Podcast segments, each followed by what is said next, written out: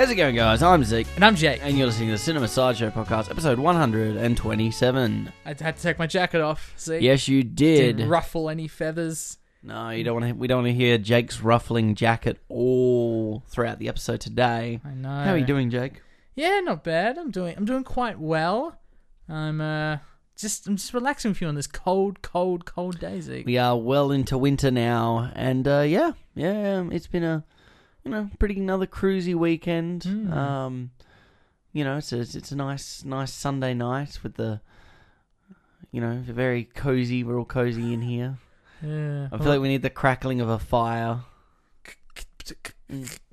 That's terrible. It it reminds me of the crackling fire from the video game that Harry Potter and the Philosopher's Stone, not Sorcerer's Stone, Mm. Philosopher's Stone. Never played it. Yeah, well, there's different versions, like the PC version, the PlayStation. They're all different, completely different. Oh, okay. Um, but a lot of them have like fire crackling and like the menu, and it's so like very you know video game sounds in the early 2000s. Are, mm. they're they're a little. It's not eight bit sound, but it's rough. It's it's quite rough, but it's interesting. One twenty seven has already started on an amazing tangent. Let's get straight into uh, We're gonna be tangerine tangering the whole thing, aren't we? tangenting. Tang- jan- tangentially, yeah. Jake, do you have a fun fact for me from the film of the week? I do. So, uh, so the last few weeks we've been doing trivia for the film of the week. My trivia fact for you, Zeke, is that of course this film, which you may have heard, it's called Mockingbird: The Two of. the, no, I already I stuffed that up, didn't I? Two Kill a Mockingbird. Yes. So it's Mockingbird killed A two. I'm way worse at this than I should be. Yeah. That's not my trivia fact, believe it or not. Uh, my trivia fact is that, of course, it is based on the Harper Lee novel, which uh, only came out two years prior to the film's release. That's pretty shocking. That's a big turnaround. I know. It's even more impressive than last week's Dog Day Afternoon turnaround. That was like three or four years. Yeah. This is two. It's insane. Well. Hmm? Oh, you got No, that, that wasn't a fact. I was just mentioning it. Um, my fact, of course, was that uh, Gregory Peck's performance in the film impressed Harper Lee so much, the author, uh, that she actually gave him her father's watch. And the father, her father, of course, is the uh, basically the inspiration for Atticus's character. And uh, years late, years later, that Gregory Peck actually lost the watch and was afraid to tell her about it. And when she eventually found out, she said, "Well, it's only a watch." A bit of a casual response for her father's late great watch. Yes. But um, I thought it was interesting that they have such that author actor author director relationship sounds really strong in this film, which is great. Great to hear. well, from Gregory Peck all the way over to Mary Badham, Oh, um, who I like happened this. to play Scout in this film, became the youngest girl to receive an Oscar nomination. However, she Oh, lost that makes out sense. to another child actress, Patty Duke. In this year. Wow. Yeah, I did. I did read that she was nominated, and I didn't think about that, but yeah, that is really young to be nominated for an Oscar. Yeah, Holy moly! She might still be the youngest. I can't think of anyone that might. Might have. She's seven in the story. She's meant to be seven years old. Mhm. So you, maybe a few years on to that, maybe. Maybe the kid from Boyhood, but then because he was nominated, but do you not? Was is he? he? I'm pretty sure he is the the one that they follow. Over. Okay. I know Boyhood, But that that's weird because you're right. 'Cause That's you- twelve years yeah. of Do you, time. is it the start or the end of? I guess it would be the end technically. yeah, it could also be. Well, it depends what scene they. And see, that's where it gets dicey. It's like, well, what what what scene are they looking towards in terms of performance, that kind of thing. And I think of uh, Jacob Tremblay from Room. He was definitely nominated. Yeah. He might have been younger, There you but I go. don't know. But that's an interesting fact. I didn't know that. Now I got to ask you, Zeke. Mm-hmm. 1,100 films on that poster behind you. Is this film included or not? I'm gonna take a stab and say yes. Yes. Yes. Well done. Um, One day it's going to be no, and I'm going to trump you. 'cause Yeah. It's going to be another surprise. Another Green Mile. exactly. Um, exactly. But yeah. No, uh, well, speaking of movies on the back wall, Jake, have you caught anything in the last week? Yeah, I've caught some stuff, and I'm actually looking at this. Technically, none of these are movies. I've seen some TV, and I've seen, I've seen a short related to that, that television. So I'll just I'll go through this quickly because I don't want to. Basically, I finally finished the UK version of The Office. And I don't want to harp on it too much because I've already talked about The Office so much on the show, and even the the UK US comparisons. I think that was the Green Mile episode, ironically, 124. Yep. When I talked about that, um, but I just want to say I quickly finished that, uh, which includes the 14 episodes and the uh, and the 14 episodes includes the Christmas special, Mhm. which is basically like the El Camino to Breaking Bad epilogue, sort of. It's not season three, but it kind of is uh, episodes. And it also there is also a short film called uh, The Return of Brent. Of course, David Brent, Ricky Gervais's character. It's like a 10 minute thing, 10 years after the UK office ended, so 2013. Uh, it was like a 10 minute thing where he came back and like did the shtick. And a lot of people found it funny. I was like, eh, it's okay. Uh, we, we've talked about Ricky Gervais on the show. Like, the closer we get to his present day narcissistic self, the less I like him. Um, and I noticed that the Office UK version was sort of slowly turning into just a Ricky Gervais show where beyond the Christmas special, like that's it for the rest of the cast. It's just Ricky Gervais stuff. Like there's actually a 2016 movie called David Brent on the Road, which I haven't seen yet. Don't know if I want to see it, but it's literally just his office character trying to be a musician, like on a road tour. And I'm like, stop trying to like relate these things. They're not related. Mhm. That really bugged me. That's the only thing I got left, and I don't even know if I'm like keen to watch that. We'll we'll see. Um, the other one is I started watching Loki, the Marvel show. Cool. I watched Have the you seen episode two? I've seen episodes one and two. Okay, I got halfway through episode two. Oh, interesting. Okay, so I see we're, we're both sort of up to date. Yeah, so we can talk about it tangentially. I thought it was shockingly like similar to Stranger Than Fiction, the Will Ferrell movie, uh, especially in the way that Loki's not really explored as a character more so than his general role in service of the wider story. The fact that he doesn't really have character development as much as he is a tool for other characters' developments. And they tackle it in a really clear, obvious way. There's even a scene, you might have seen it in the second episode, where um, him and Owen Wilson, which is funny to see them together again after Midnight in Paris. Um, they're talking about like, oh, the, the w- how does the timeline end? Oh, the, you know, the writers are in the other room. They're toiling away at the ending. It felt like a little nod to their own Marvel writers that are probably in a Yeah. small room anyway. So like, it felt really weird and, and meta in those ways, which I liked. But same with Falcon and Winter Soldier, just the beat for beat, like banter and comedy moments and stuff. Like it's, and I hate this word, but I'm gonna say it. It's cringy, and it just feels so weird and off-putting. I don't like Bathos the way they use it. Just not a fan of it. But I like the wider scope of the timeline exploration and stuff like Yeah, that. it's really interesting um, show. I I don't know where I sit with it comparatively to the other two shows. Um, obviously, we'll have to wait to see this one play out. Yeah. In terms of interesting things, I find the uh, what is it? The what's it called? The time or the TLA? Timekeepers, yeah, the T the TCA. It's the timekeepers. they're the yeah, timekeepers. yeah. um, their aesthetic, the weird sort of like, uh, closest thing I can think of is the the Fallout sort of aesthetic. oh yeah, like the Vault Dwellers. the Vault Dwellers. Sort doesn't it feel? I mean, it feels like A that, little with- bit. with the weird '60s, '70s sort of yeah, yeah. tech and their mascot's like a '50s clock ov- character. overly, yeah, and overly friendly, but like in that sort of like we're going nuclear family happily- way. Yeah, Yeah, um, it- I like that comparison. Yeah, I, I, I quite liked the first episode. I think it was very light-hearted immediately, um, and really stripped his character down to its to its real bare bones, which which Right. none of the other films really explored to that level of intricacy. If anything, the only arc he had was he developed sort of a, a brotherly love, like an openly considered brotherly love, right. With with four, with Thor, and obviously this isn't technically not the same Loki as the Mm. one that I have something to say about that. um, obviously due to how the, the, the timeline situation played out. What do you have to say about that? Yeah, so um, and we're not delving too much into spoilers. And we keep saying this every Marvel shows that we're going to talk about in the Black Widow episode.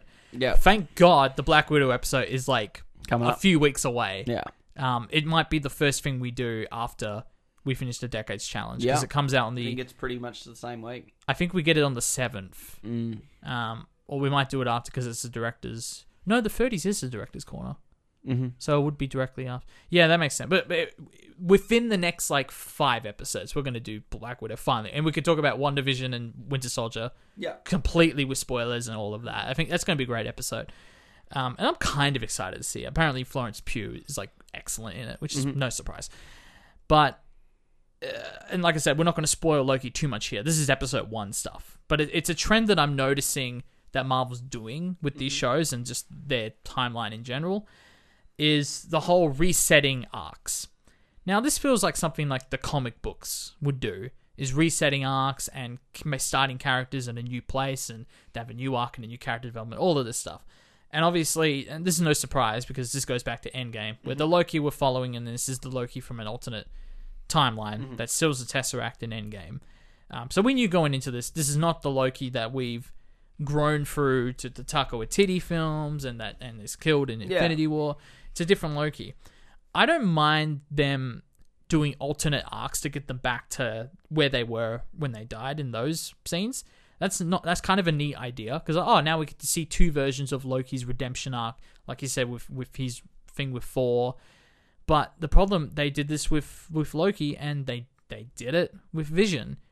They don't have second arcs. They just literally watch back the events of the other timeline. It happens to Vision, and it happens to Loki in the first episode of this show. So instead of having a new arc that's totally original that gets them to that same place, that same headspace, they just watch those events and like, oh, that that's how I turn out. That kind of sucks. All right, I'm gonna be different now. And it's like, this is something a little bit lazy about that. Uh, It's very fair. I yeah, I'm just- Particularly that both characters have undergone the same sort of thing. I think yeah. I'm more defensive of the Loki one. The Vision one's very frustrating. I think because that was like literally a USB flash. Yeah. there you go. Whereas the Loki one, I don't think he's undergone the complete arc. I think he saw Right. everything play out, and he's we see him react to that and emote to things that happened in Dark World and things that happened in uh, Avengers and things that happened in, in obviously all of the preceding films. yeah, Um, and by the end, he sort of comes to a realization that this is greater than his knowledge. This is this actually is beyond him, and right. the only way he's going to probably redeem himself or get himself out of this mess is actually to cooperate. Which is why you know at the start of the second episode, he's a, a lot more. He's so trying to. Uh, Be a part of the the, the engineering or the yeah, uh, but the uh, engine. but he's still got his. He's still got it. Yeah, he's got the agenda there. Where so I think the arc, the hero arc, is still um a ways to go with him. Right. Whereas with Vision, it was kind of like a quick way of tying up the the. the it was such an impressive. The show built that sort of relationship Mm. so well throughout in one division, which we obviously we'll talk about in more detail, but Yep.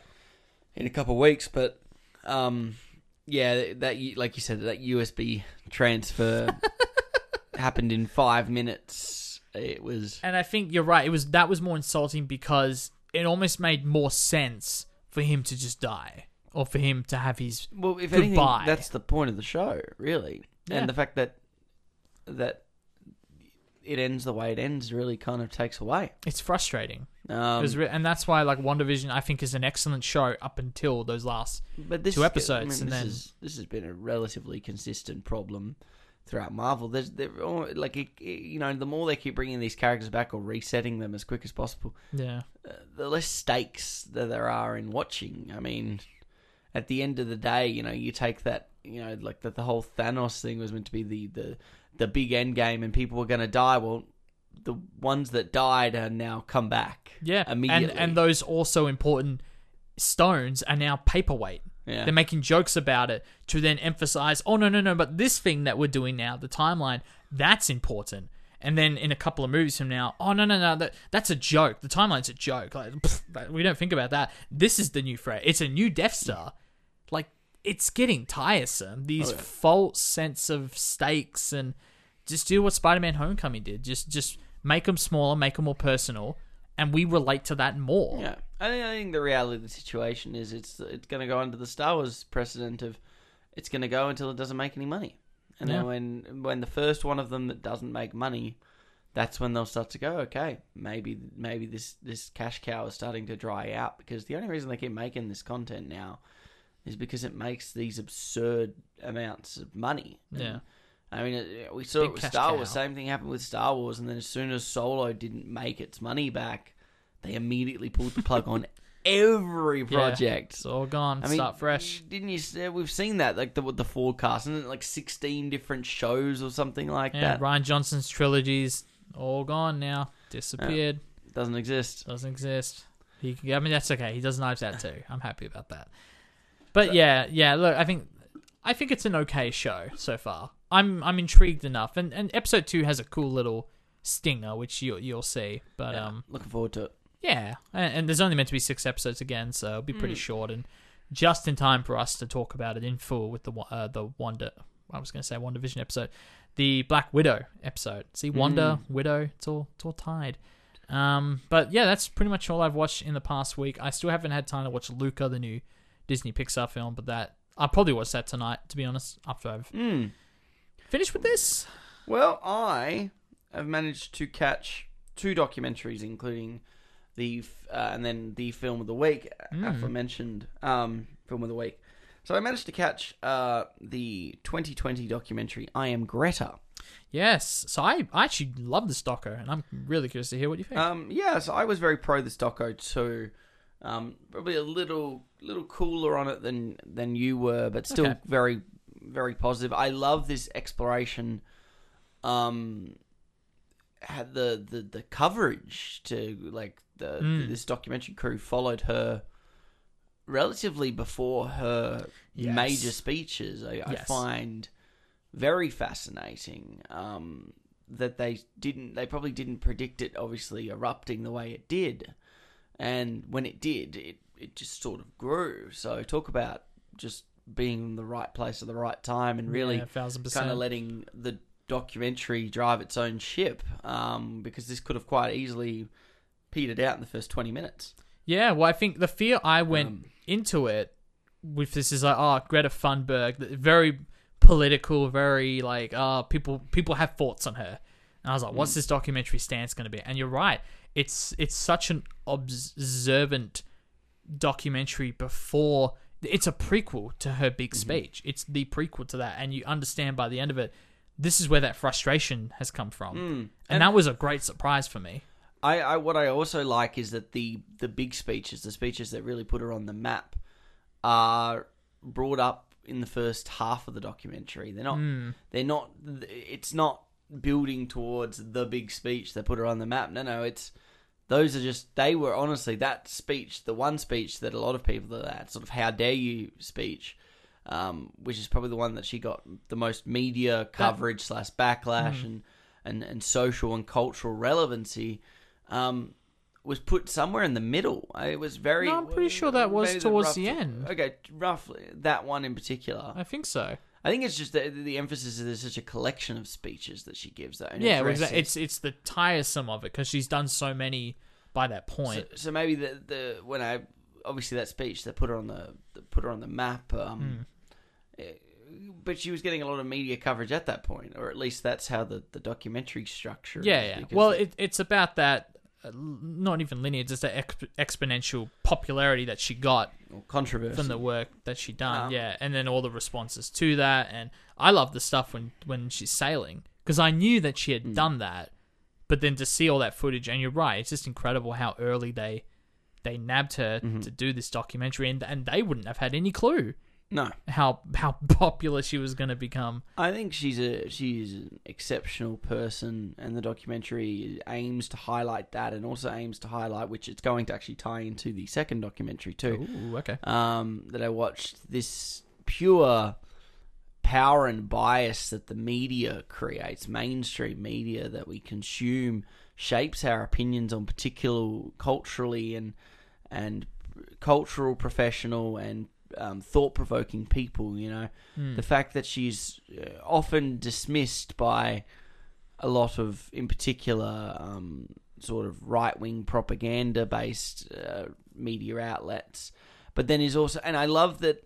oh, So they show that side, and of course we go, oh well, it's you know it's Fox News. Of course they're going to hate on the fifteen year old girl with with Asperger's and, and, and autism. You know, like they're just and they obviously they bring up the fact, oh, it's this mentally disabled Yeah. fifteen year old, and which is horrible to say, and and um, you know, we, we we kind of the sad part is we expect that from those kinds of outlets, but it was they also showed the other side, the the problem with the passive left too, with the basically all most of the time they would give is oh she's so great she's so inspirational and then they Mm. would proceed to do nothing Yeah. and I think that that was one of my favorite and more impactful elements of the documentary was the fact that she's you know she's meeting people like she's meeting the Pope, she's meeting prime ministers, She meets meeting, Arnold, she meets and they all nod and smile, and wow, you're doing a great a job. photo with and Greta. next thing, move on. Yeah, I mean, uh, it, it's particularly prominent, and I think that that address at I believe it was either the G20 or the UN,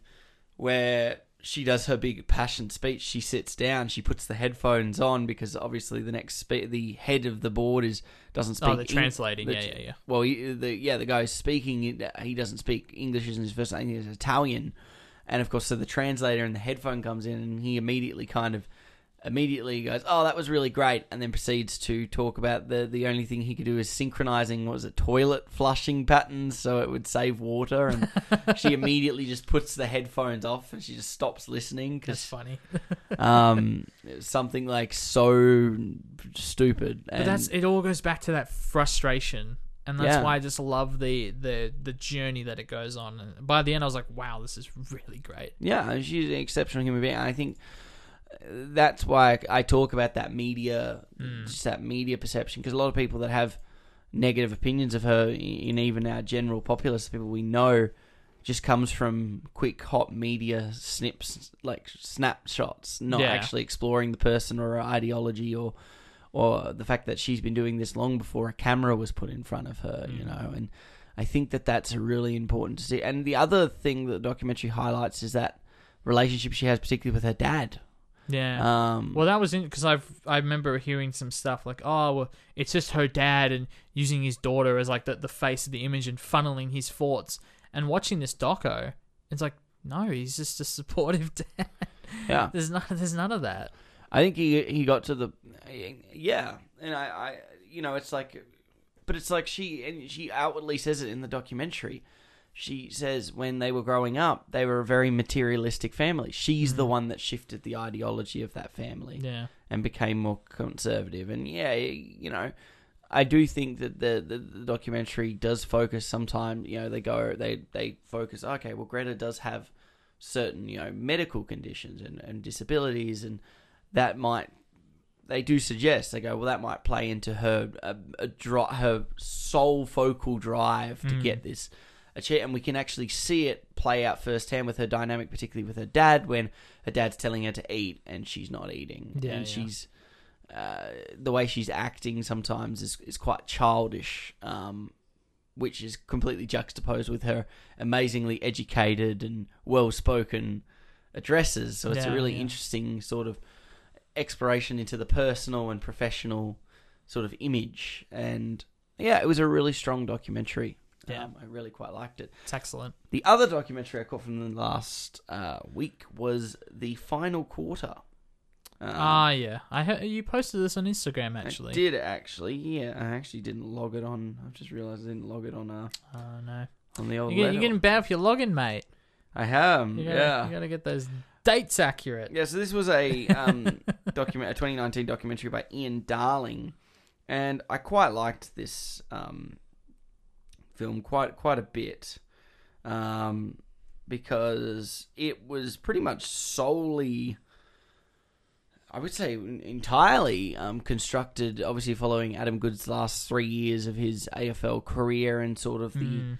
um, social and political commentaries and the, the huge um, collective, uh, I don't want to say scandals, but controversy he had, particularly in his last couple of years and sort of the in his career and how he became a social figure for obviously and spokesperson for like um, Aboriginal Indigenous Australians and more importantly, serious, basically sort of as a dissection of his trial by media and the effect, really outlining the effect that negative press or concentrated negative press or Mhm. isolated um, questioning can wear a person down, particularly completely and utterly shape um, the public's perception of one one particular individual. And obviously, we talked about Greta Gerwig just then. Greta Uh, Thunberg. Thunberg, sorry, Gerwig. thinking about.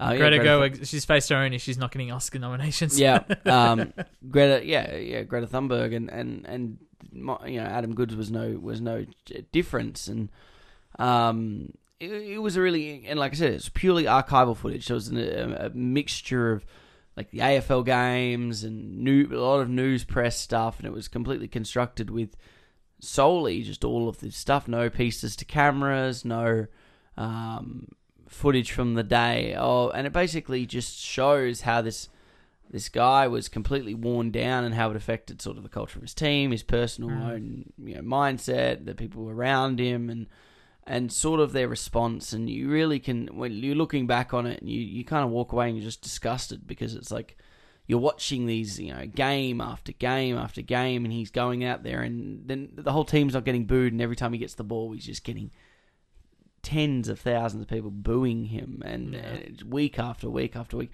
solely because the media, for the most part, would always position it predominantly with um, him being criticized for expressing his culture, like doing um, sort of uh, you know multiple um, Aboriginal war dance celebrations, and and that got the, just the way that the media would dissect it was just absolutely remarkable. Watching how different outlets responded to these different moments or Mm. things that happened when he got Australian of the Year, and he's doing that, and people were like, "Oh, the Australian of the Year shouldn't be doing a, a tribal war dance in the middle of a, even though he's."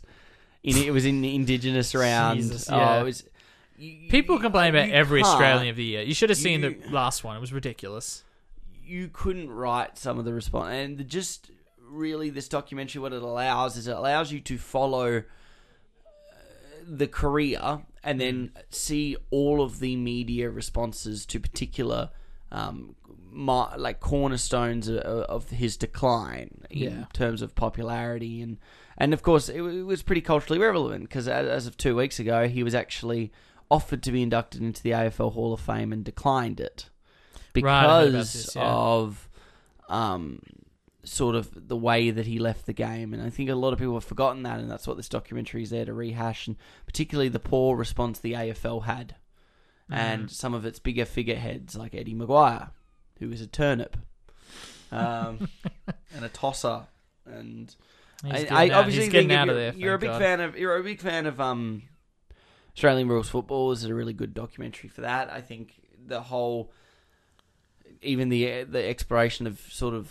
indigenous players in any sports code it's it's a really Yeah. important um documentary for that and really yeah it just it made me quite angry Yeah. at myself and or particularly just and particularly just the response the the this terrible societal res- response which was solely driven by the power and, and power of selection that mainstream media has on the news yeah. um And I think part of it as well was like obviously the media is a huge factor in it because and I to clarify I haven't seen the film yet. I really do want to. It looks great. Um, which final quarter, but uh, part of it as well is I think there's like an uh, it's like a boys club almost the footy and like even today like I saw you umpiring, you know just like a local game and not umpiring the AFL for example, but there's still that sense of like you know all the guys are getting into it the you know the adults and the kids and Mhm. it's very rough and tumble but then you know i mean you you've had to deal with kids saying pretty bad slurs even just in those grounds yep and it's like there i think there's something about that environment. And and it, there's a pure joy to football and just kicking a ball around. I saw after the game you know these kids just kicking the ball and having a fun time. And it's like Mhm. wow that's awesome. It's uh, this little thing that And- they found it gives them joy. But then the culture that that the guys have made around football is just awful. And it's it's such a shame because there's a couple of you know obviously a couple of weeks ago when he declined it the media's response was oh well has he not gotten over it yet? and stuff. And it's like this and and you just want to sit there and be like what he should? This guy this guy got basically bullied into retirement. Like eh, the, his mental health took such a beating because of the way he was treated by the public. You know, people were booing him and they weren't even realizing why they were booing him. They were just booing him because everyone else it was that mob mentality and yeah. um, you know, you see game after game of this just horrendous attitude, and it's like you know, you see how it didn't just affect him, but it affected the players who played with him at Sydney, and and particularly the indigenous players that played with him at Sydney, and Mm. um, and then you see the how the other AFL teams responded, and honestly, there were a couple of like you know in all of this this storm of sort of hate and and and ickiness, and and having these people that you know like these presidents of clubs who you know with would apologize to him when he got received the remark, and then two weeks later called him,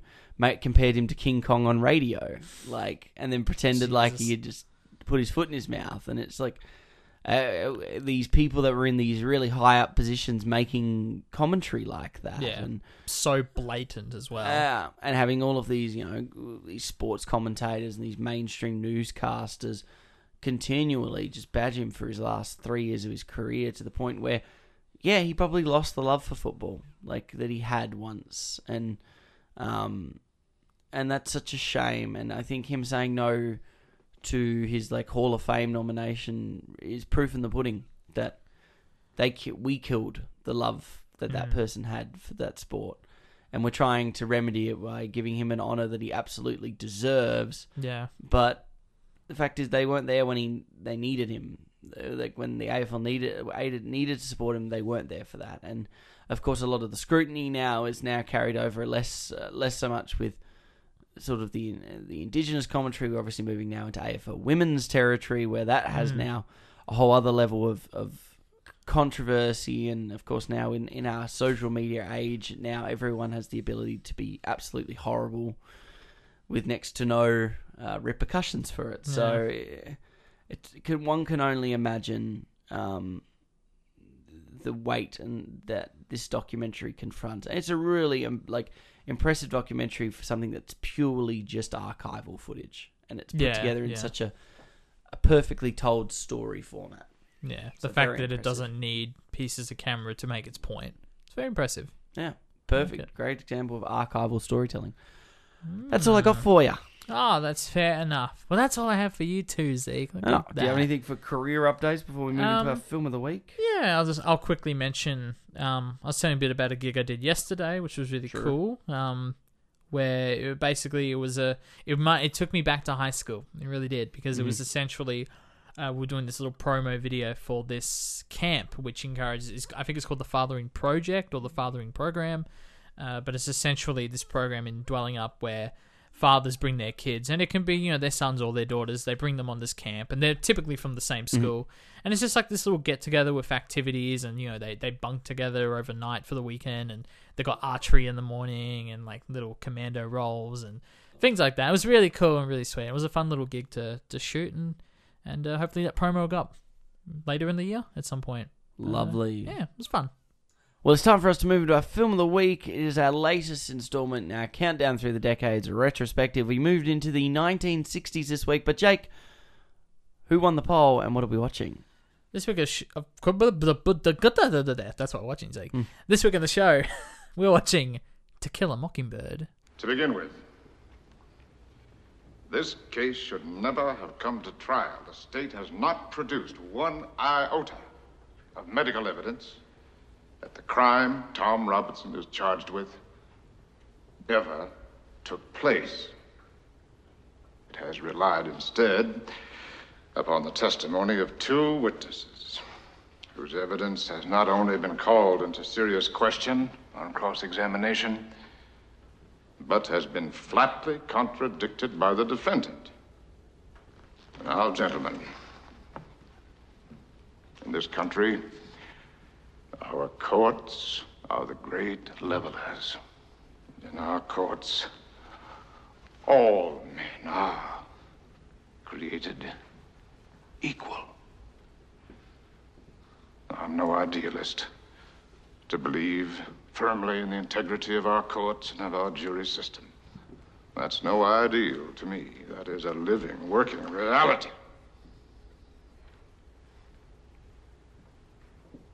Now, I am confident that you gentlemen will review, without passion, the evidence that you have heard,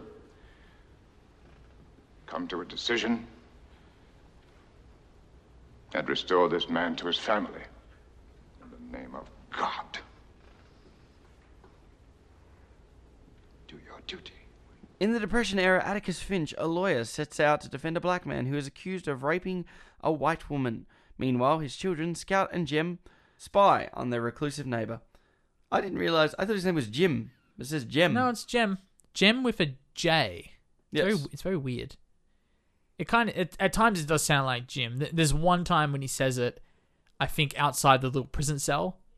I think it's very clearly Gem. Mm, But yeah, it's a little. It's, it's they're interesting names, aren't they? Yes. Because her name's Joan, not Scout, but everyone calls her Scout, according to the awful trailer excerpt we used last week. this movie has no good trailers at all. We struggled to, fi- to find. picked a scene. I should have. I really. Ah, Um, well.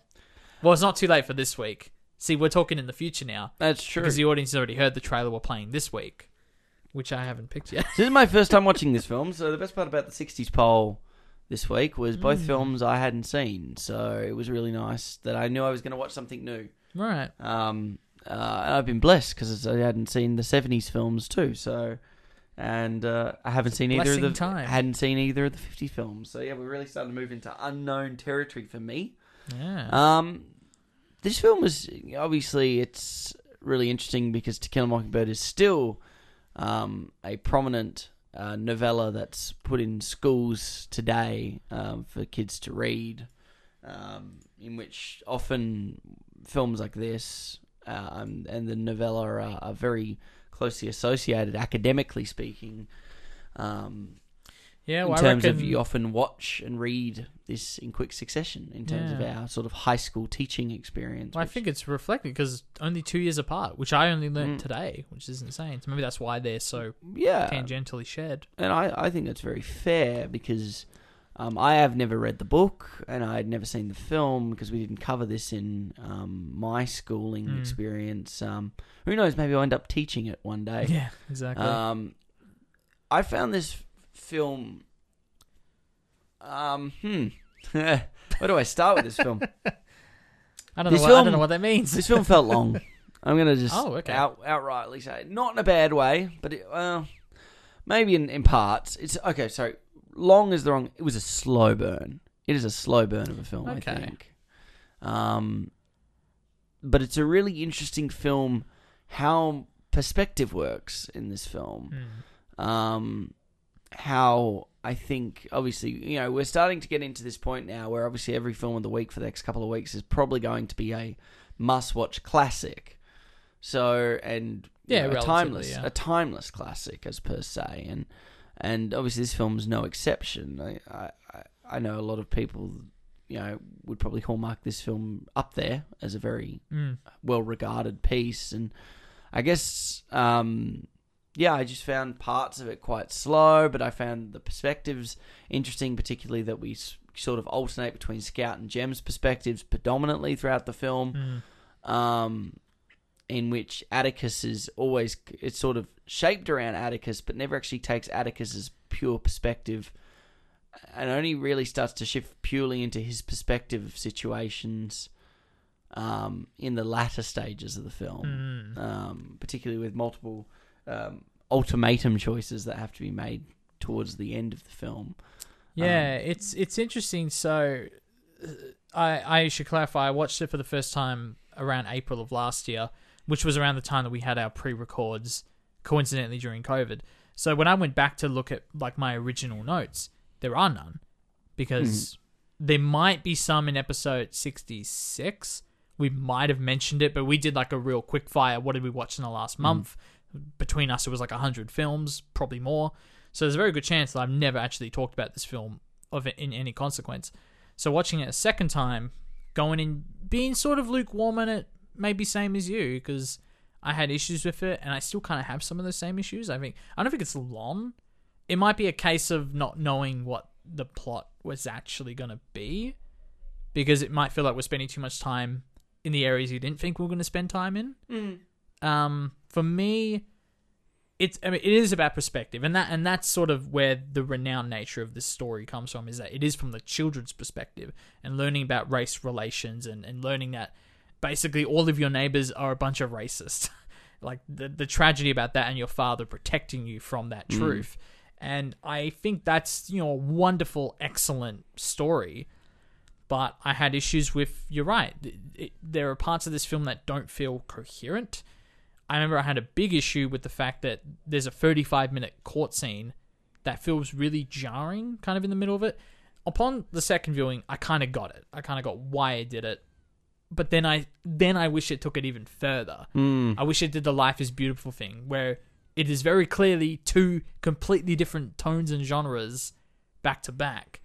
And I don't think they took the children's perspective thing far enough because there's all scenes of Atticus talking, you know, to other people around the town and other adults. So there's a bit of we pull back from the children's perspective to see that. Um, so I think that there's elements that I wish were done differently in that uh, section. I also had a lot. Of, there were a lot of examples of telling not showing in this film, which I think is more a byproduct of just this is an early 60s film, not a lot of experimentation. I think they just wanted to make a very faithful adaptation. And that included a lot of words, included narration that I didn't think was necessary. Those No. kinds of things. I didn't think Um, the narration was that necessarily too. I, I'm this film's really interesting because it very clearly has a, a almost a five act structure. It definitely has Mm. a prologue, epilogue, and, and obviously a traditional three acts. Um, particularly, obviously, following the the the court case and the um sort of the the uh, the what's the word I'm looking for the uh I've completely I, I blanked can't, on I the can't, word I can't help you. the sort of the the summation of what happened as a result to the the fallout. That's what I'm looking Okay, for. okay. Um, the fallout from that, obviously, with um, the fallout of that trial playing out the way it did. Um, then they proceed to have one of those narration blocks, and then move into a weird, well, an epilogue, an epilogue story centered around Halloween. Um, which happens sometime after that trial, and I always thought Yeah. that this film would end with that trial. Right. Um, so I, when I when I got to the trial starting, I was like, oh, okay, this is where the this is where the film's going to end. Obviously, it has to end in a courtroom. Like I've seen this monologue, this uh, Oh, his closing argument. yeah, his Peck, monologue, Peck's Peck's monologue, and um, seen bits of- classic, classic acting right there. it's fantastic. Won him It's his a- Oscar. Mhm. And it's a fantastic monologue and probably one of the best, better passages of um, his performance throughout is is astoundingly impressive. Um, how he keeps a calm demeanor, yet and offers a weird sort of um, equilibrium between the sort of more radical, radicalized characters and and even his own children, who are quite um, obviously trying to kind of course correct them to multiple occasions because of the the radical ideologies that they're learning at school and and sort of their perceptions. Yet he has this, he always has this edge to him, a weird sort of intimidating sort of presence too. He's not a uh, he's not a like a soft cuddly teddy bear character, you know. He's a yeah, the way he like you know he doesn't like guns and he doesn't sport them yet he's an amazing shot with them and Right. puts down that that rabid stray dog you know to protect his family and and similar you know situations like that uh, ensue multiple times where he just has this you know when he gets spat on and he has like a weird moment where he reaches behind him almost like we think he's reaching for a gun but he's just reaching for a for a handkerchief yeah. Uh, but you the the serious stoic nature that he has sometimes and is is fascinating um uh, Yeah, because I I wrote this as well about him specifically. He is such the ideal father figure in this thing, and the fa- the fact that he has is such a well renowned man around the town, and of course that changes as he goes on to defend a black man, and everyone's perception changes. But like you're right, there's a stoic, protective sentiment where it's like it is sort of a John Wayne esque type, but he is still a loving single father who has to do his job and get paid in literal wheat because he represents clients who can't afford his services, and then tucks his bed in uh, kids into bed at night. And it's like it's such an interesting character, the male role model of the time, and like yeah. the, it, if you go on his Wikipedia page or, or the Wikipedia page about the character, he is one of the greatest movie heroes of the century. Like th- these are magazines and lists that have claimed that, and it's like you can kind of see why, because with the exception maybe of him almost too much sheltering or trying to shelter his kids. You can almost see that as a negative in some ways. But with the exception of that, he is like the the pedestal you want to be on. You hmm. look up to him as a character. He's doing the right thing, or he tries to. Yeah, I think it, it comes back to sort of the arguments that he, you know when when Scout asks him why you're representing him, and it's like, well, I Mhm. wouldn't be able to live with myself because Right. I think for him, what his cornerstone as a person who shapes his, his character's ideology is is the sense of duty. Um, Mm. I think that to him is why he is such a um, stoic yet incredibly likable uh, protagonist. Like he is one of the strongest protagonists in film because of the fact that sometimes he's not doing it because it's necessarily the right thing or the ethically right thing. Um, it, it was his duty. It was the like it was the like, and he is forever uh, bound by doing the best that he can do, and holds himself to that sort of high regard. And I think that's really important Mm. and you know it comes back to his one you know part of that closing argument in the courtroom case where he's he's talking about like you know the fact that um you know African American or the black people uh couldn't kiss white people like that was a that's that like the way that he manages to often articulate his perspective or his arguments with with such uh, grace and equilibrium Mm. that ha- helps balance both empathy and sympathy for both sort of irrationalized parties around him and i think that that's big, all comes back to the fact that it's his duty to his work and it's a duty to his family and looking after his family um, and that driving force of making sure that they get the opportunities growing up I, I think that that's really important Yeah. him Well, much I think he's instilling values, or he's trying to, on his children. That this is the way we should behave, and, and we shouldn't have prejudices on these people. And that's why I kind of I cl- it clicked for me the second time when we finally do get the court scene. Like I said, I think the film could have done a better job at at making these perspectives more uh, sort of in line with what what was supposed to be. yeah But when you do enter the courtroom, you don't really know the details of what what's really going on. You're entering the scene as Jim and as um, Scout, and finding all of this information out as they are. So evidently, when you get to the end, you're like, he's so clearly innocent. hmm You're just as disappointed as them when he's found guilty yeah and I and I think that that that's almost a failure for Atticus, but on the same see this is this is when it gets really tricky because like I said earlier, he's trying to shelter his kids from this, but they sh- they in they show that they are capable of understanding this, and they are the ones in the courtroom being like, "Why is he being sent to jail?"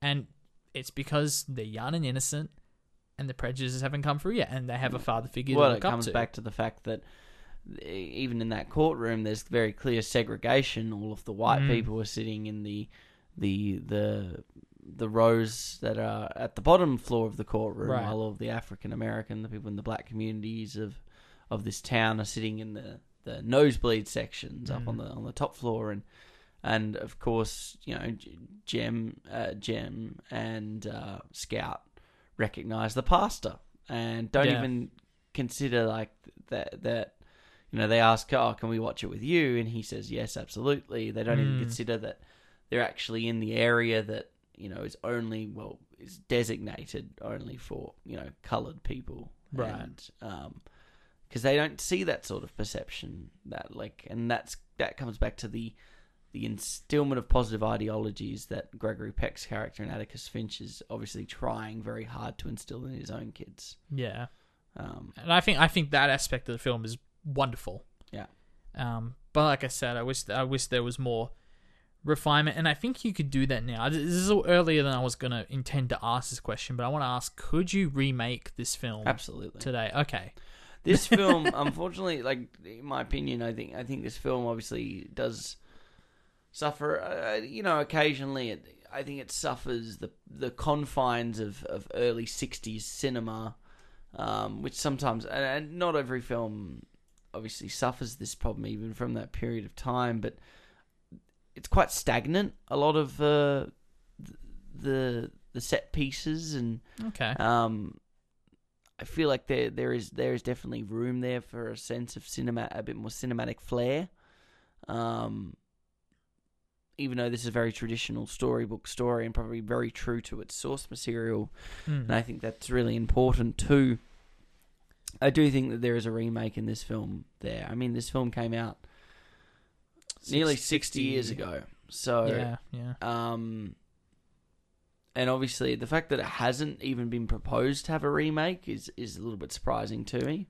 I think that is in part that that Harper Lee and Co. loved this version so much that they've been really I think we might Stickily with see another obviously version. um, Harper Lee did release a sequel book to To Kill a Mockingbird, in which apparently it does offer critiques of the Atticus Finch character because obviously he in the film uh, perception is is quite close to a very much a white knight protagonist. He doesn't really Right. set a foot wrong, and even in moments when he could give in to that darker side and show off some of his flaws, he always takes the high ground. Um, and I think that that's, I think the yeah, I think the the follow, the sequel novella it does a little bit more of a critique that it follows. I'm Um, gonna be honest, I don't think I've even heard of this sequel. I think yeah, yeah, Interesting. It only came out. It only got released like I think less than five years ago or something like that. Oh, interesting. Okay. Uh, Um, I'll quickly do a little research on that one, but yeah, it's interesting. yeah, I think obviously I would see this film getting remade.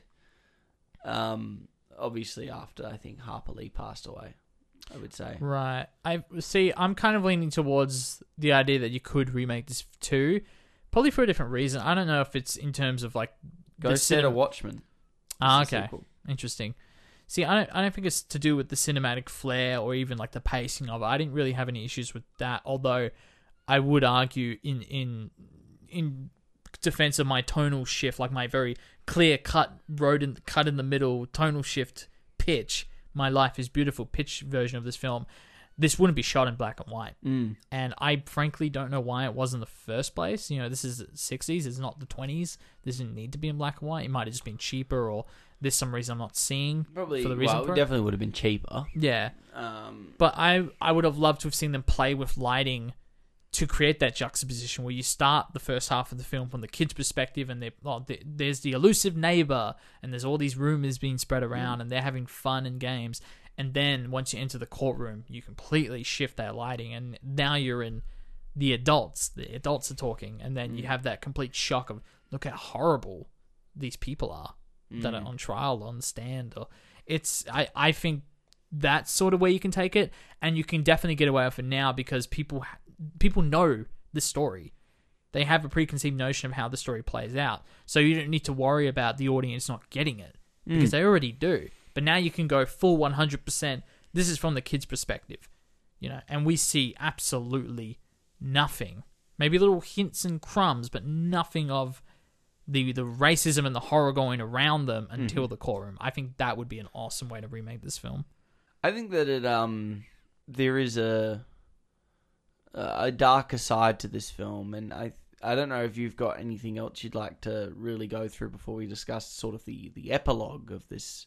Oh, this we, we film. can talk about the epilogue now, yeah. Um, so obviously, I talked about following the the case in which Atticus does lose, um, with Yeah. you know that amazing visual of all the the African American people standing as he leaves No, yeah. the empty. Your father's fa- passing. fantastic uh, uh, shot. Um, obviously, it lead, it cuts to them at Halloween, and um, Jem and, and, and Scout are going to this some sort of party gathering. It's some school fair thing at night, Mhm. um, but they're going in costume and and uh, Scout's a ham, which people love that ham. I found out people are big fans of the ham, Ham. costume. um, I was going as a ham. in which yeah, like obviously um, they get attacked on this Mm. this walk, and on the walk back from the school, so on, on the way home, yeah, by uh, I'm trying to remember his name now. the one who actually attacked them. Yeah, Oh gosh, I don't remember. He's the, the, the father, isn't he? Oh no, he's the the one that Atticus accused of domestically abusing. Oh yeah, yeah, yeah. You're right. Yeah, of of of the victim. hmm And I'm forgetting her name. She has a great monologue too, actually, Just when she's on trial.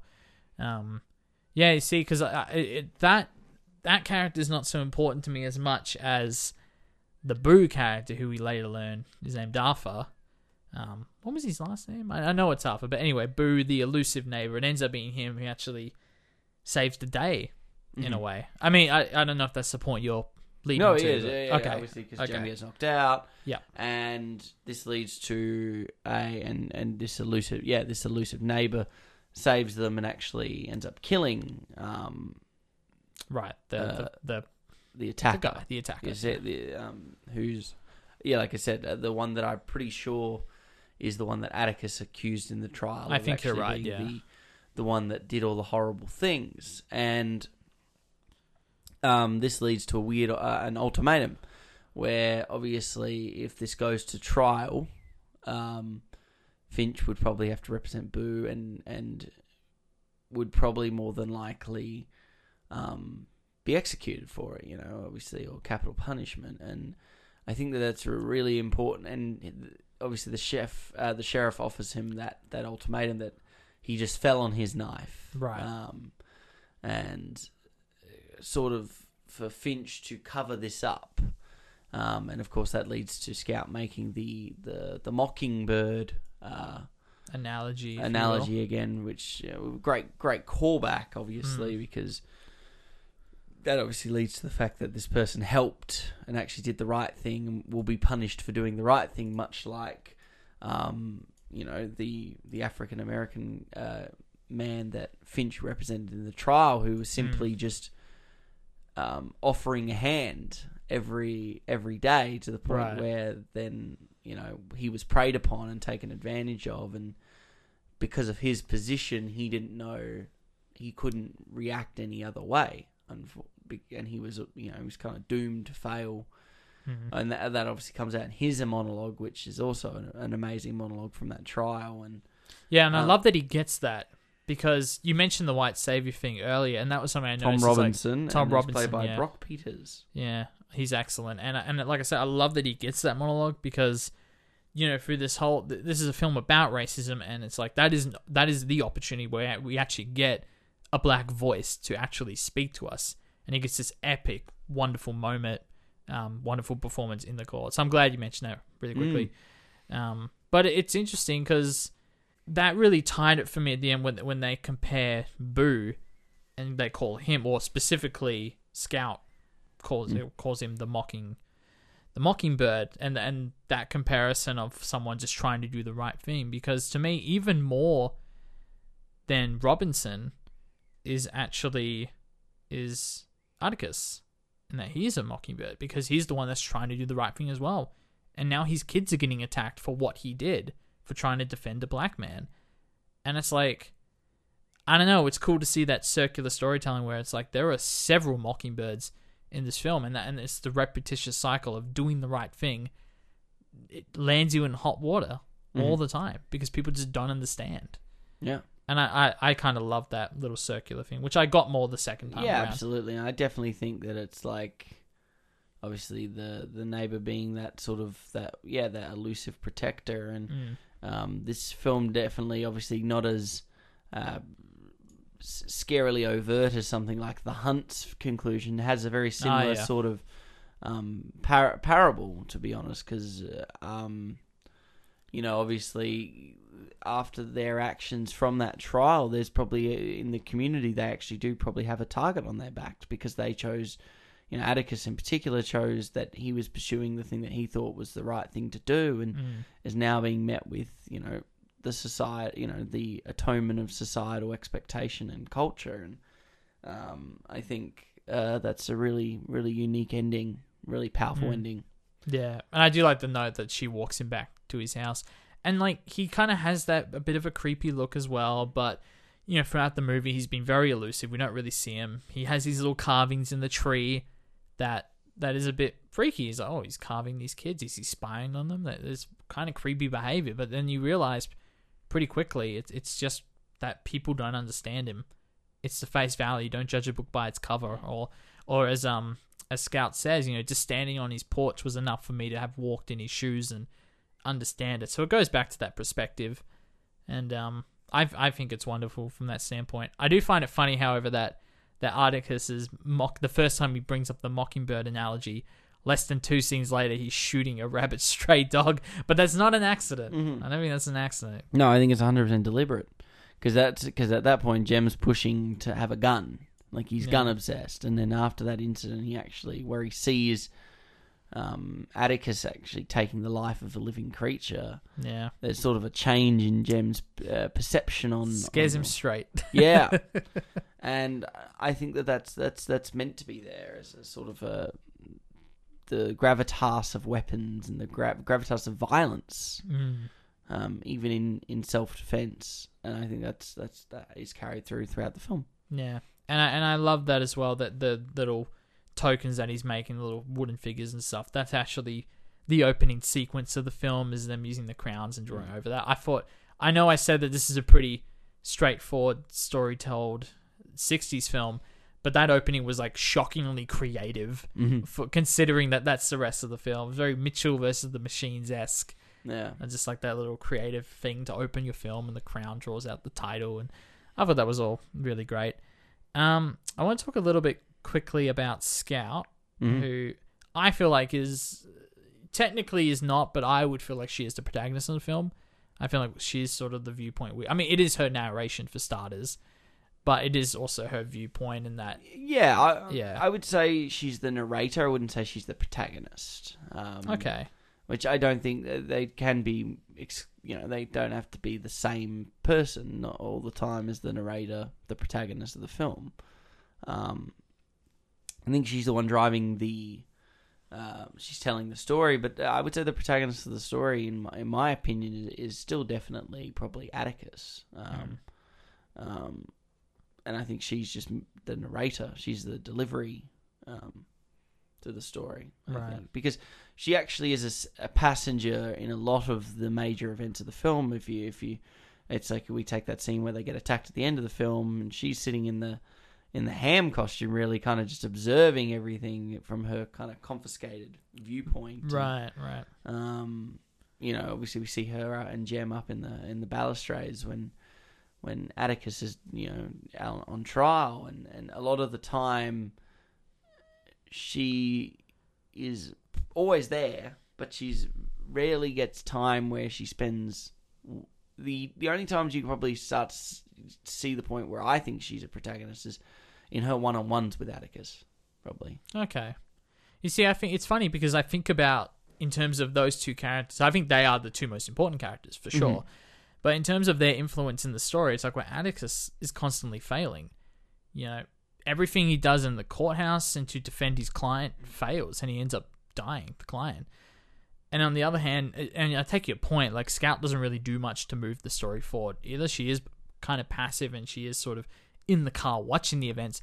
But there is the one time, and, and I'm going to spoil a little bit of my highlight scene here, where um, without her, the mob wouldn't have left the jail cell when they got into that confrontation. I, I think she was the one that drove them away by what she says. And I won't get into that scene too much yet, uh, but I think that's an example of Atticus not having as much power as he thinks he has, but then his children having the power to to change that. But I, I to to your point, that's like the only example I can really think about that. Fair the enough. other the other example being Boo the neighbor, who saves the kids at the end. True. That's interesting. Do you have anything else you'd like to add? Yeah, let me just quickly take a look here. I got one last thing just to clarify my point earlier about the the show don't tell, or in this film's case, tell not show. Um, and I'm not knocking points off the film or anything like this, but it is an observation I made. Is there's a lot of ex- explanation in the film and a lot of unnecessary play. I don't know if you felt the same way at all. Oh yeah, um, there's a lot of talking in the film, and Yeah. I, I think that might come back to its uh, n- novel, uh, trying to stay true to the source material. Right. Um, obviously, I, this is another thing when you um, create a film so quickly after its if its novel counterpart has been released. Mm. um, there is a very good chance you have to stay way more true to the source material than what you would if you say did it. Had more time to make a new version. Well, let's up. say if there'd never been a To Kill a Mockingbird film, right. and we may, you know, one came out tomorrow, I imagine its connection to the source material would not be as true. Right. Um, Because it's just a new context. We live in a different world. Not as different as we may like it to be, unfortunately. Mm-hmm. But you're right. The film would just be different inherently by the time of its creation. yeah. So I do agree with you there. Um, but there is a lot of talking in this film. Yeah. a lot of characters, and that is one of those things that can be a little difficult sometimes. In particularly, I find in black and white films, it can be a little bit difficult when you have so many different characters, and uh, you know, it can be sometimes hard to, to, and they all have to speak. They all speak so much, it can be very Mm. hard to track. Okay. Um, color does also help us with sort of visual coding in terms of we can definitely differentiate characters a little bit more coherently. Um, not 100% true. Like, uh, I don't think that's a.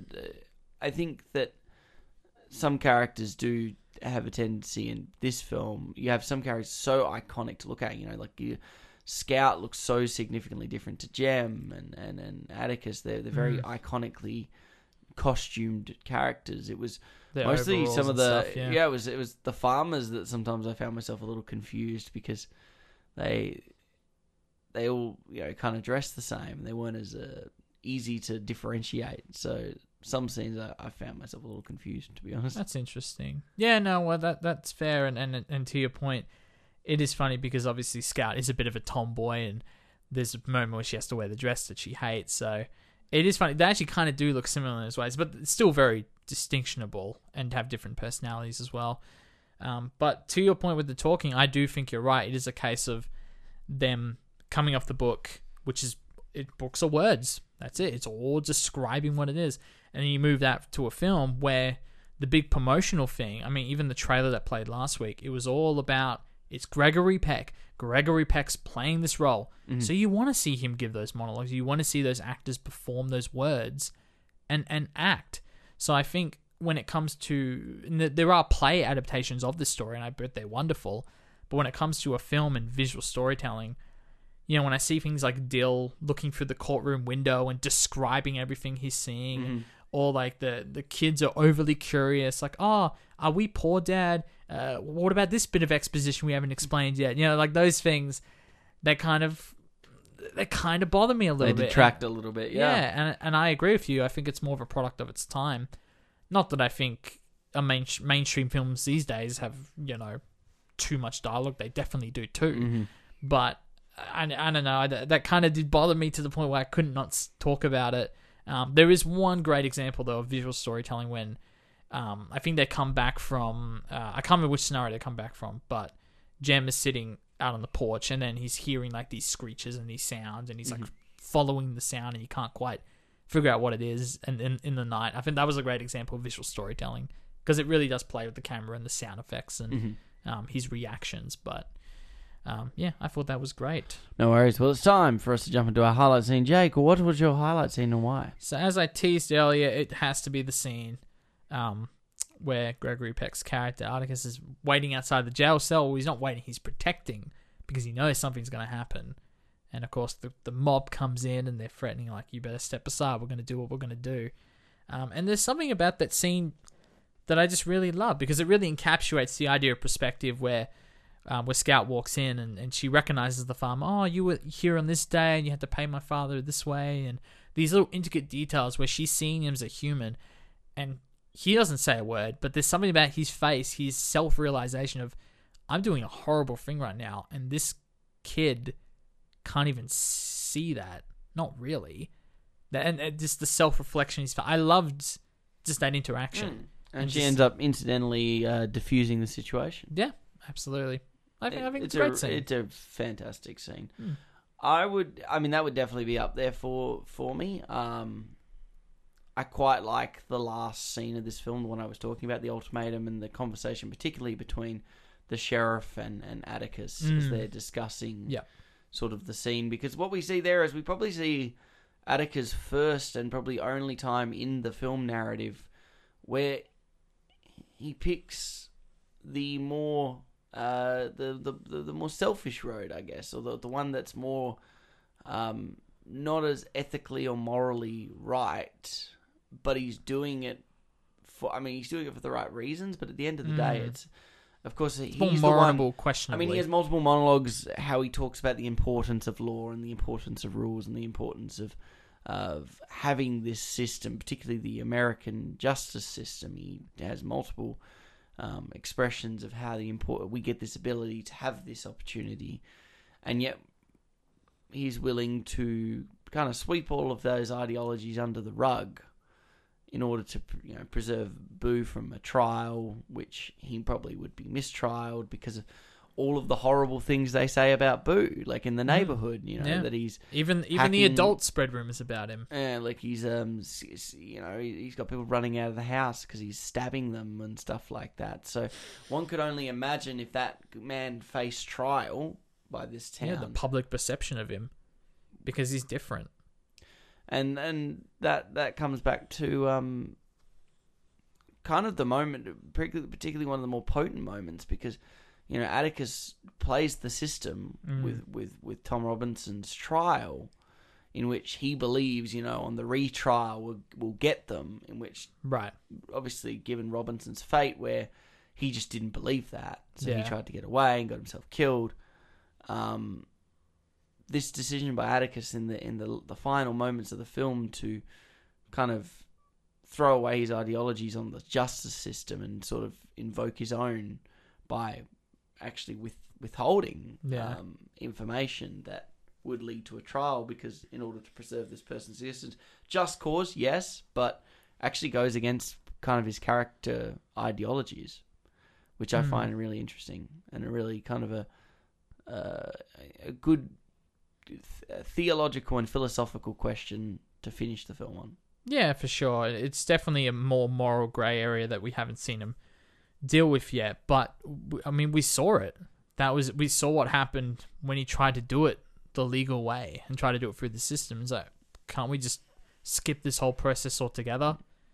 I guess know, that's, uh, spare that's, this that's his character arc because Yeah. he is the protagonist of the oh film. God, here we go. no worries. Well, To Kill a Mockingbird is currently available to rent on YouTube. As That's how I did it again. First time I watched it, I rented it from uh, not Civic, um, from Fanbase, the DVD. oh, nice. Um, I have it on that Was, DVD. yeah, okay, so that wasn't an option for me again. I could just buy these, you know. I could just go to the store and buy them, but I'm changing, Zeke. I'm a changing old man. Well, speaking of changing, Jake, what are some of the new and changing, the ever changing? I tried the ever changing uh, cinema climate. What is what is Okay. new to streaming platforms and cinemas this week? Yeah, shut up. This is going to be a terrible segue because I was going to say it earlier, but you said the cinema climate. I just want to quickly point out, I wrote this down. A Quiet Place Part 2 just crossed the $100 million domestic mark, which, for reference, is more is almost double that of Tenet's domestic gross last year at 58 million. Wowzers! So, um, Quiet Place Part Two is doing incredibly well. Off a sixty-one million dollar budget, is almost at two hundred million worldwide. So, well done to them for they are the true savers of cinema, apparently. Good, good, uh, Not Tenet. good payday for Krasinski. Yeah, exactly. And Blunt. Um, yeah, no, they're doing very well, and uh, thank you for saving cinema, John, John and Emily. uh, so going we all on to knew you. Jim could do it. Uh, no, exactly. He he saved cinema and stayed with Pam. It's it's amazing. Um, so to your actual question about what's coming uh, streaming in cinemas, uh, this week on Stan we have Death Proof, which is one of my favorite Tarantino films. Uh, Logan, Lucky, and The Hitman's Bodyguard. In case you want to watch the sequel, that's currently in cinemas. So there you go. Uh, coming to binge this week is the Lord of the Rings trilogy. Of course, if you have Netflix and all of that, you probably already have access to it anyway. But if you only have binge, one of those people, then there you go. You can watch the Lord of the Rings trilogy. Uh, coming to Netflix this week is Good on Paper, which sees Andrea Singer, after years of putting her career ahead of love, stumble upon the perfect guy. Now, Zeke, on Yes. paper, Dennis checks all the boxes, but Andrea's friend Margaret is convinced he's not all he appears to be. Does that sound intriguing, Zeke? Do you want to watch that? Is it a rom com? It, it sounds like a rom com. Sure. it's a horror film. Go on. Love it. Uh, and also, and I double checked, I'm pretty sure this is coming to Netflix today if you're listening to this. Rick and Morty season five begins. I'm actually generally excited. Let's jump onto it. Wowzers. I'm very excited. Uh, coming to cinemas this week is Buckley's Chance, which is a fish out of water story that sees young Ridley lost in the harsh Australian outback with nothing but a camcorder and his new dingo friend. Or it's a new friend, a wayward dingo.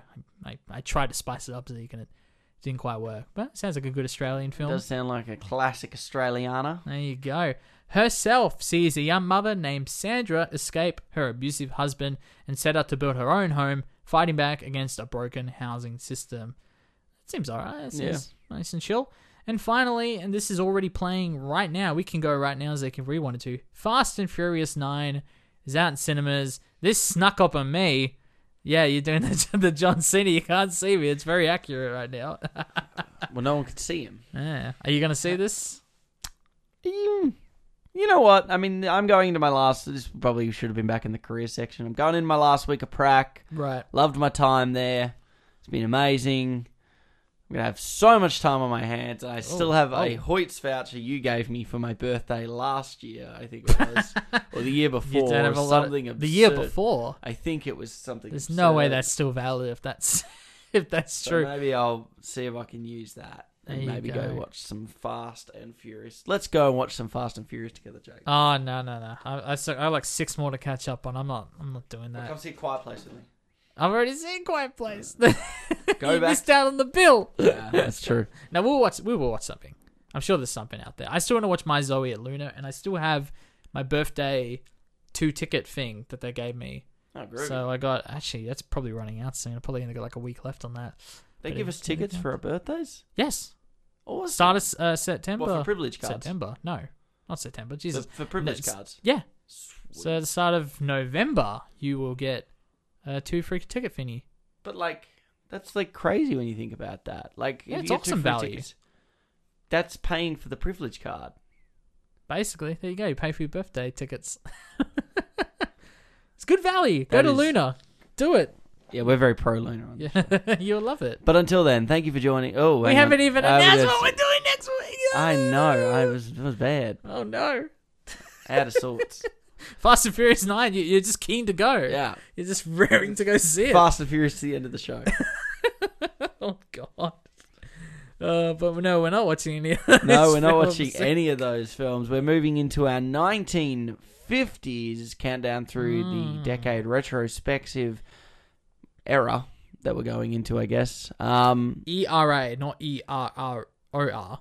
yes. Um, Jake, but what were the two films that we put up on our poll? Who won, and what are we watching next week? So I was a surprised, a little bit surprised by this one. I think you were a little bit too. Uh, was. Sunset Boulevard lost the vote, sixteen to twelve.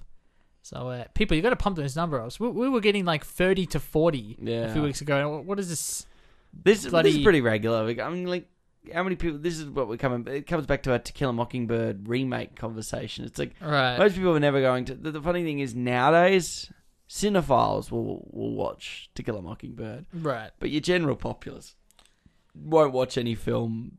We're starting to get into the era of, of films where, which is a shame. This is a Yeah. shame, but this is my commentary on it, and this is why we actually introduced this challenge, so we would actually bring some of these films onto a Yeah, that's true. on a yeah. on a mainstream spotlight. But people don't watch you know 40s and 50s cinema, which is such a shame because. Yeah. Well, at this point, I imagine most of these votes is going to the ones they've heard of, Yes. which again is like why I thought Sunset Boulevard lost because I, I thought the film it lost to is is people know it. I personally haven't seen it yet. I've seen a few other of of this particular director's films. Um, but um, you know, No worries. it's, it's interesting. It's what are we watching, Jake? So next week on the show, we are watching Rear Window.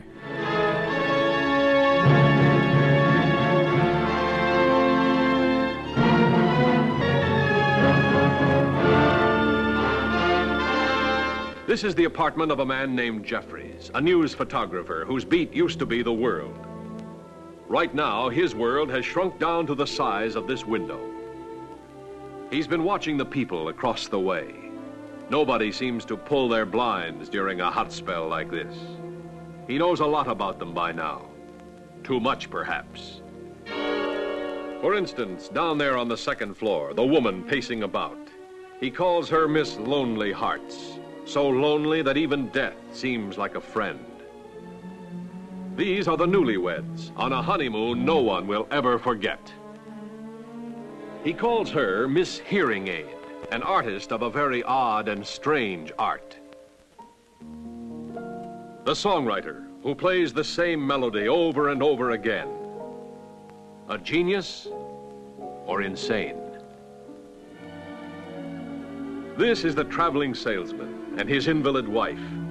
Out of their arguments and nagging comes a weird kind of love. Miss Torso, the body beautiful. That is, viewed from a safe distance. Those are just a few of my neighbors. First, I watched them just to kill time, but then I couldn't take my eyes off them, just as you won't be able to. Professional photographer Jeff is stuck in his apartment, recuperating from a broken leg, and out of boredom begins to spy on his neighbors, but comes across a shocking revelation. Wowzers. So, of course, we're talking about Alfred Hitchcock. I've seen Psycho and Vertigo, but not this one. I've seen the birds and Psycho. Interesting. Okay. So So there we go. I think I think it's all on Stan now. I think all of those films are on Stan. In fact, I'm going to check right now. You know what? I got to get used to doing this. Is actually before we close the is, show. is Rear Window on Stan? this is what I'm checking now. But I I want to make it a habit that we actually tell people ahead of time if you want to watch the movie with us, not literally with us, but watch it in advance of our review. We should tell them where to watch it before. Oh, there it is. Rear Window on Stan. There you go. So Beautiful. I will be watching it on Stan this week also. Wait, wait, is it is it oh good, good. It's the 50s version. Good. There is a 90s version that is apparently horrible. It's apparently really bad. Okay, So let's well- not make this let's not make a mistake on that one. Until then, thank you for joining us for the Cinema Sideshow podcast. I was Zeke. I was Jake. And we'll catch you next week with Rear Window.